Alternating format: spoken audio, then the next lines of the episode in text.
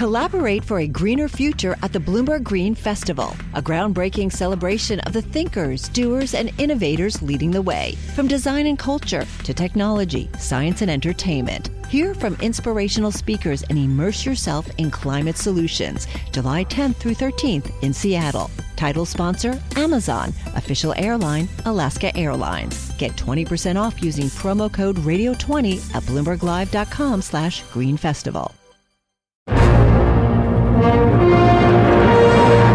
We can see that illuminated sign that marks the end of the journey. This vaccine will help us to get past this pandemic once and for all. We need people to have faith that this vaccine is safe and that they should take it. The thing that's going to stop us from seeing the end of this pandemic are people going, oh, I'm not so sure. Hello, it's another Friday. You're listening to Bloomberg Westminster, your daily guide to British politics. I'm Sebastian Salek. I'm, a, uh, I'm Roger Hearing. A very good afternoon. We begin with suggestions. The lockdown could last potentially until this summer. Boris Johnson's warning of a tough few weeks ahead, dropping a pledge for the country to return to normal by April. And all comes as several papers are reporting everyone in England who tests positive for COVID 19 could automatically be given £500 to self isolate. A leaked document seen by The Guardian says ministers are considering it so that more people get checked for the virus and isolate if they do have it. Uh, yeah, and I mean, as a lot of people are pointing out, it, often this sort of thing could work as an incentive, couldn't it, to go and get COVID? Who knows? Uh, it's certainly something that the government is not keen to comment on too heavily. Uh, also, I mean, you've seen them in the last few days briefing against the idea that uh, we're coming out anytime soon, purely because it feels like Boris Johnson wants this to be the last lockdown, wants to get it done and then move on. At the same time, today, Home Secretary Priti Patel says anyone caught at house parties will face an £800 fine as part of measures to boost lockdown compliance. The science is clear. Such irresponsible behaviour poses a significant threat to public health, not only to those in attendance, but also to our wonderful police officers who attend these events to shut them down. And according to The Guardian, the need to look at the current system has been prompted by government polling, which indicates that only 17% of people with symptoms get tested, while one in four comply with rules to self isolate. Pretty poor, Roger. Yes, well, hopefully things might change on that front, but we'll see with the government incentives. But the big event this week has been undoubtedly the inauguration of Joe Biden. We're at the end of a week in which the global political landscape changed dramatically, and the 46th president has lost no time in making it clear there's a new man in the most powerful office in the world. Out from the Oval Office went the bust of Winston Churchill, in came a painting of Alexander Hamilton. Symbols matter, especially here in Britain, endlessly anxious about its transatlantic links, and newly vulnerable after being severed from Europe. So, where do we stand now in the view from the White House, and what can we do about it? Joining us, I'm very pleased to say now, is Baroness Kate Fall, member of the House of Lords International Affairs Committee, director of the Atlantic Partnership, former Deputy Chief Advisor David Cameron, whose book published last year, The Gate keeper, life at the heart of number 10, described working at the centre of government. Kate, welcome to the programme, and thanks very much for being with us. Uh, let me ask you first do you think Joe Biden's election is a good thing for the transatlantic relationship? Well, I definitely do. I mean, there's a sense of having a more reliable um, partner in the in the White House and somebody who feels like he will put multilateral um, arrangements at the heart of, of the way he works. And that can only be good news for Britain. And there are many things, you know, climate change, and we're all we all say, suffering from the same um, huge challenges with COVID and trade and all sorts of things that that connect with our values. We're just having a conversation with someone who is, you know, a bit more reliable and let's say predictable is going to be helpful. Uh, and, and, it may be difficult the other way around. I mean, just a few years ago, uh, Kate Biden called uh, Johnson a physical and emotional clone of Trump. So personally, there may be some hurdles to come over. If you were in number ten now, what would you be advising Boris Johnson to do to get over things like that? Well, there's always an anxiety about the sort of actual personal relationship between a British Prime Minister and a President. It's such an important relationship. And I think that happens, oh, you know, it's happened so many times. I mean, if you go back and you look at John Major, who was very close to Bush and then slightly was seen to offend Clinton and um, so on and so forth. I mean, David Cameron had a very close relationship with Barack Obama. They were from separate parties. And I think, look, there's no doubt about it. You know, um, Boris um, definitely sort of, of course, was going to have reached out and tried to make the relationship work with Trump.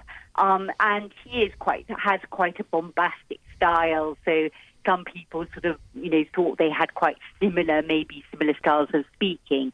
But I have no doubt that within, you know, a couple of weeks and a couple of conversations, working on the G7 agenda, for example, COP26, that the two men will quickly establish a good working relationship.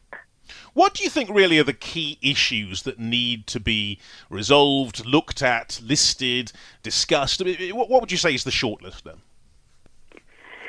Well, first of all, COVID. I mean, you know, obviously that's not an issue solved, you know, universally, but I think there's a sense that everybody is trying to get through this difficult period. Um, you know, rejoining the World Health Authority or not leaving it, I think, you know, was a very good first move and, and sort of reassures people there's a sense of a, a global um, consensus or a global effort to come together on these big issues. Climate change is obviously another one, but then you've got huge issues around you know, China and the sort of polarization we find ourselves in at the moment, a sense of outrage about um, what's going on in Xinjiang, um, and it, it, all these really huge issues, it's so much easier to resolve if we're dealing with somebody who, you know, sits down at the table and says, what can we do about it rather than what can I do about it? And of course, you know, trade with the reform of WTO, a sense of NATO being at the heart of our security arrangement. I mean, Trump was always slightly, um, you know, didn't spend as much time on the NATO relationship. I mean, my committee's just finished doing a piece of work on Afghanistan, and there the urge is let's let's be let's act together. Let's not not withdraw the troops before we, we make the settlement. So lots of issues. And I mean, one of the, the, the ways of addressing these issues is at these big set piece events, and we've got a few coming up. You've got COP26, you mentioned uh, environmental commitments, and then G7 as well. Uh, mm. How much can they really do to cement the bond, particularly now when not all of them are happening in person? You don't have that relationship, uh, yeah. and we know that Boris Johnson operates so well in, in that sort of environment. I mean, look, we all know that the big piece events are, you know, a lot of it is body language and you know, the family photo and the image of all those people coming together to, to solve the, the um, you know, the world's issues. Um, and actually, the G7 at its best, and it was originally set up as a sort of fireside chat of the, you know, leaders of the world. Um, and then sometimes, you know, they, they, they don't do as much as you'd hope when you think of all those strong people coming together. And a lot of the work is done with the officials, the Sherpas, the conversations that go on before. So, I mean, although these are important events, even more important is just the, the sense that everybody is coming together to try and solve some of these big problems and talk with each other at a, at a senior level and also within, within the framework of their officials.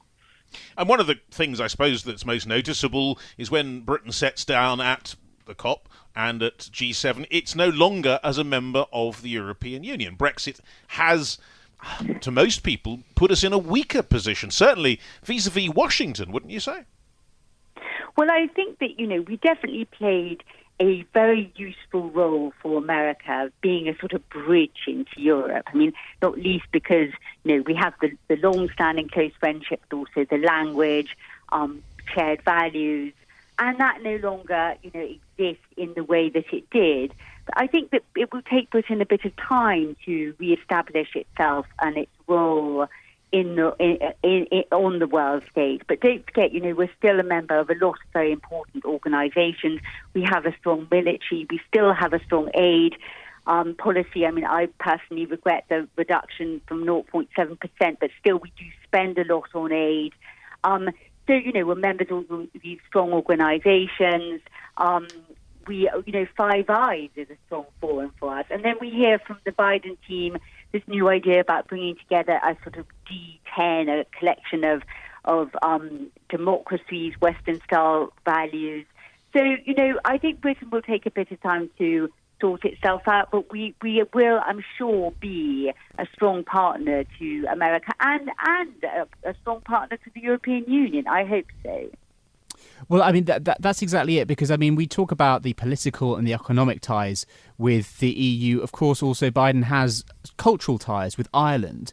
Um, does that mean then yeah. that the UK has to build bridges with the EU if it wants to build bridges with the US? Are the two things linked? I, I think, look, I think that we, of course, we have to have strong relations with the EU. They're our neighbours, trade with them, we, we, we travel with them, we see them the whole time. I think, I think that will change and evolve over time. We're just at the point where we're trying to manage, if you like, our sort of post-divorce relationship. And, and I think that will be an ongoing relationship. I think we'll look at it in 10 years and then in 20 years and see how that shifted. Um, so I think that the relationship is incredibly important, whether we were in or whether we're out. Um, and, and, and then America, of course, will change the way in which it um, not just uses us, but we are allies in NATO, we're allies of them in Five Eyes. We have all sorts of other means to build that relationship.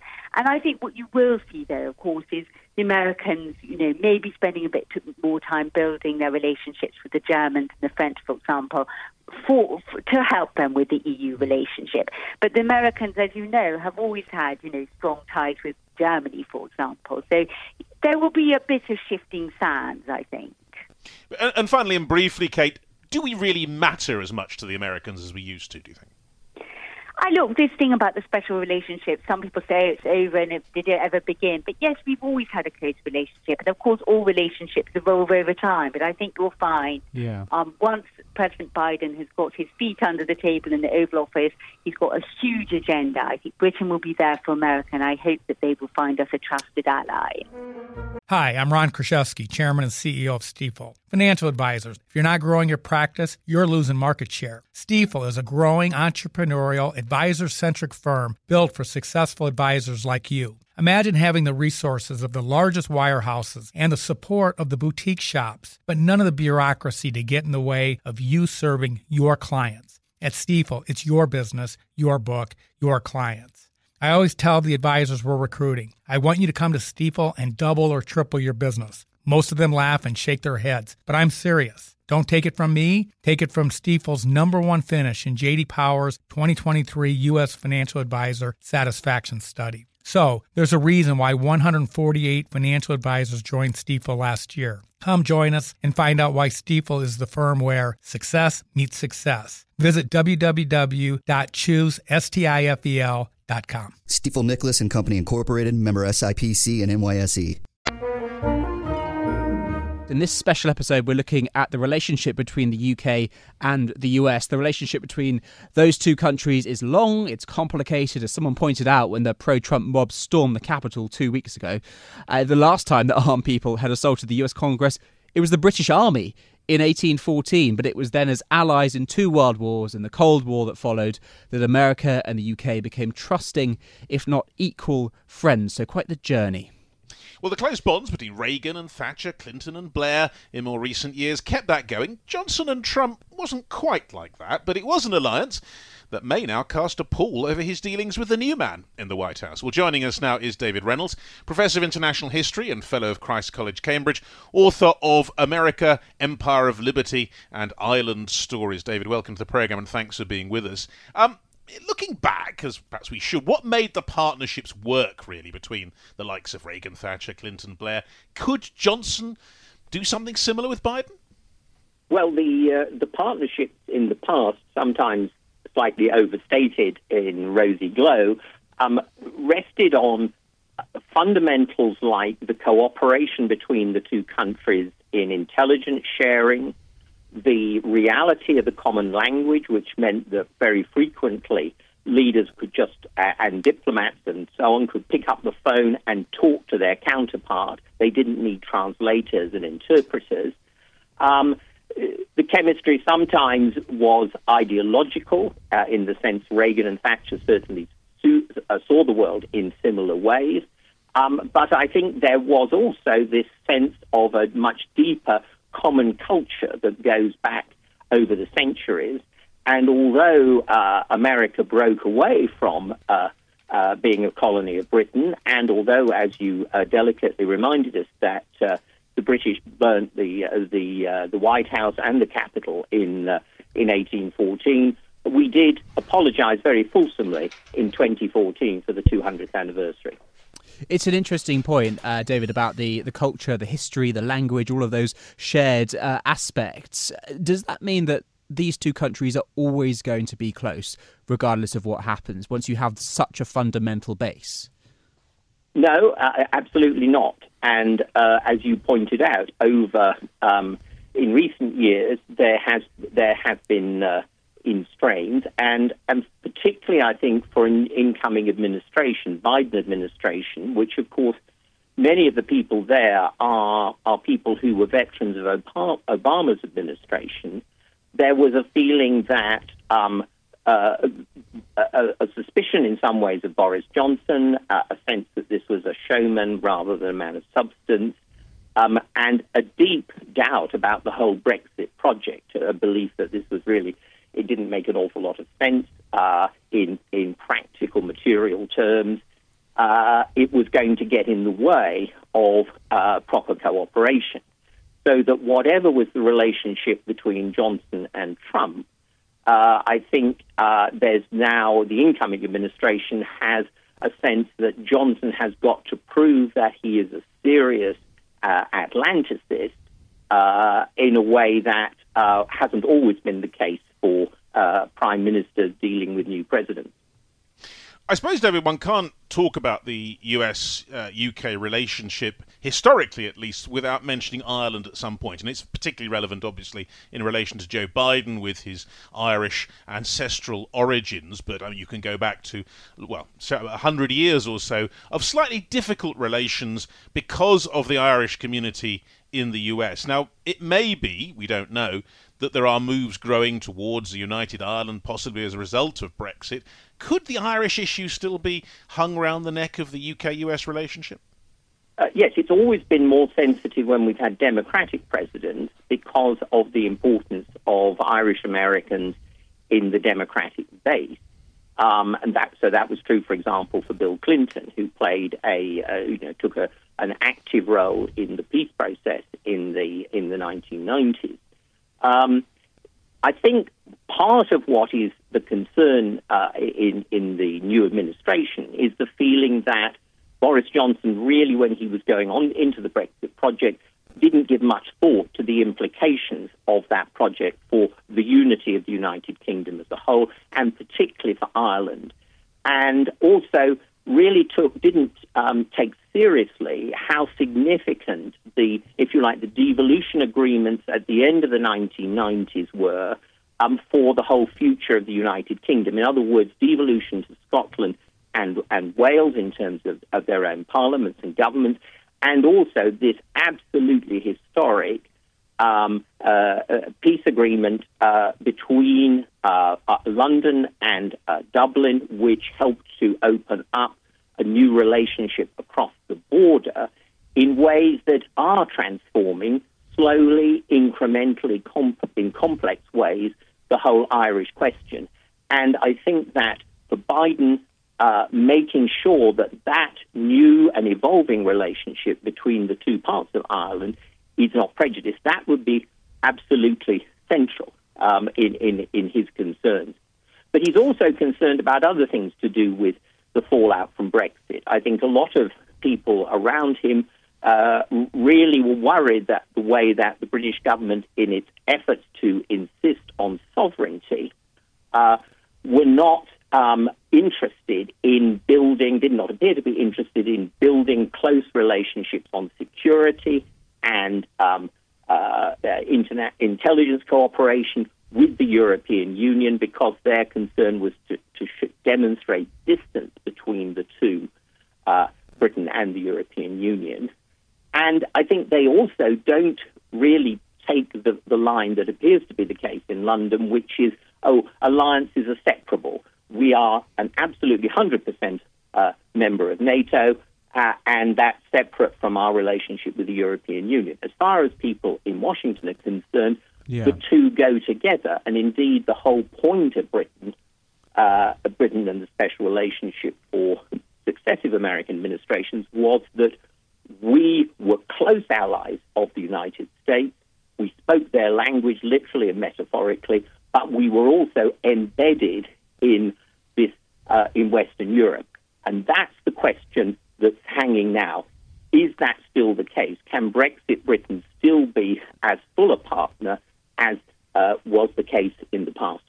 Well, one thing that would certainly help is uh, a, US UK trade deal. We know this is something that, uh, that the Brits are after. Presumably, it's mm. not going to be very high on Joe Biden's priorities given the state of the pandemic. Yeah, I, I, I think that um, that's the case. And remember, too, it's not just the pandemic. Um, Biden is taking seriously, as part of his attempt to try and at least um, heal some of the wounds within the United States, the sense that um, support for Trump uh, rested in part on a backlash against globalization, uh, against uh, what was seen as free trade that um, ran, ran, over domestic interests in the United States.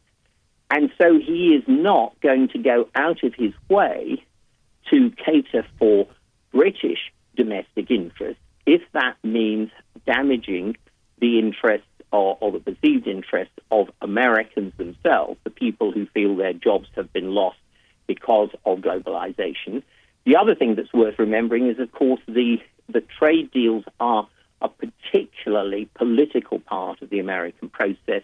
It involves any getting anything through involves a lot of log rolling on Congress, back scratching, um, uh, making sure that local interests uh, represented by particular congressmen and senators are respected.